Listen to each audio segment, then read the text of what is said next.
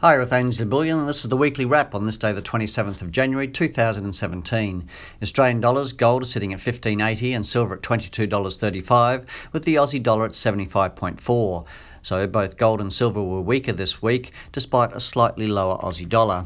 It was a quiet week in terms of news this week, plus only four days of it here in Australia. After weeks of the Trump trade fading on fears of reality, the inauguration and actions thereafter gave the market more hope and the Trump trade restarted, with an accompanying downward pressure on gold and silver, albeit still comfortably up this year in US dollars, though down slightly here on the back of the stronger Aussie dollar. Indeed, the S&P 500 hit an all-time high again this week, now above 2300, and the out and the Dow Jones finally broke through that magic 20,000, bolstered by Trump making some executive orders to get projects going, including building that wall and looking to deliver on the infrastructure spend promise.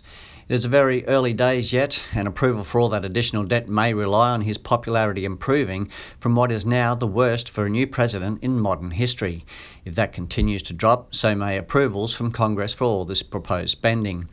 But in the meantime, everything is clearly awesome as the VIX or volatility index saw a 10 handle, and the safety of gold and bonds and other protection continued to be sold off this week.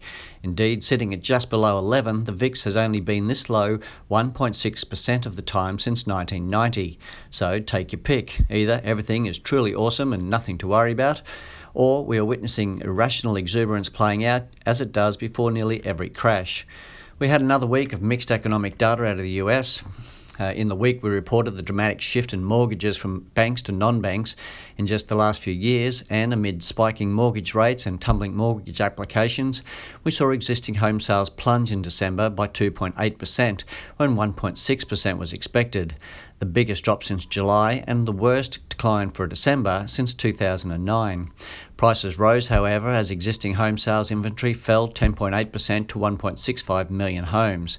But late in the week, we saw a reversal of those tumbling mortgage applications, when MBA mortgage applications printing a 4% rise compared to just 0.8% last period, and purchases up 6% versus the fall of 5.2% last period. But then yesterday we saw new home sales collapse as well, crashing 10.4% in December when 0.7% was expected, and the worst since March 2015. So, very mixed signals coming out on housing. US manufacturing surged in December, or the PMI, sorry, surged in December to 55.1, its highest print since March 2015, and well above expectations. There were more signs of the impacts of that strengthening US dollar, however, as despite the biggest increase in new orders in over two years, export orders were stagnant and employment actually slipped. The other point of note, just as last as we just as last week we pointed out, the rate of input price inflation accelerated for the second month in a row in January, the sharpest increase in 28 months, adding fuel to inflation and stagflation fears and making another Fed hike in March more likely, which will in turn see a stronger US dollar and hence more fragility to those export numbers. It wasn't just manufacturing surging. The January services PMI released last night was also up strongly, printing 55.1 versus 54.4 expected. But beneath the headline, much of the support was in the so called hope components of the index, which is in line with the hope component of the current share market rally. Whilst VIX might be low in the US and Italy, that other indicator of strife, the spread between Italian bonds and German bunds, is flashing a clear warning signal that the market is becoming concerned about an early election and becoming one step closer to Italy leaving the EU, or Italy as it's now been dubbed. We haven't reported on the amount of negative yielding sovereign debt in, in the world for a while, and whilst off its highs in the 13 trillions last uh, due in large part to the global bond rout since Trump, it is now still staggeringly high at $9.1 trillion as at 29th of December. So that is $9.1 trillion of government debt investors are willing to pay to hold rather than receive a yield for doing so. This both illustrates the fear of loss of capital in the world and or the belief that we will see bonds climb again as markets seek safe havens in the coming storm, and thus capital gains outstripping yield losses. You know the other safe haven that will benefit as well.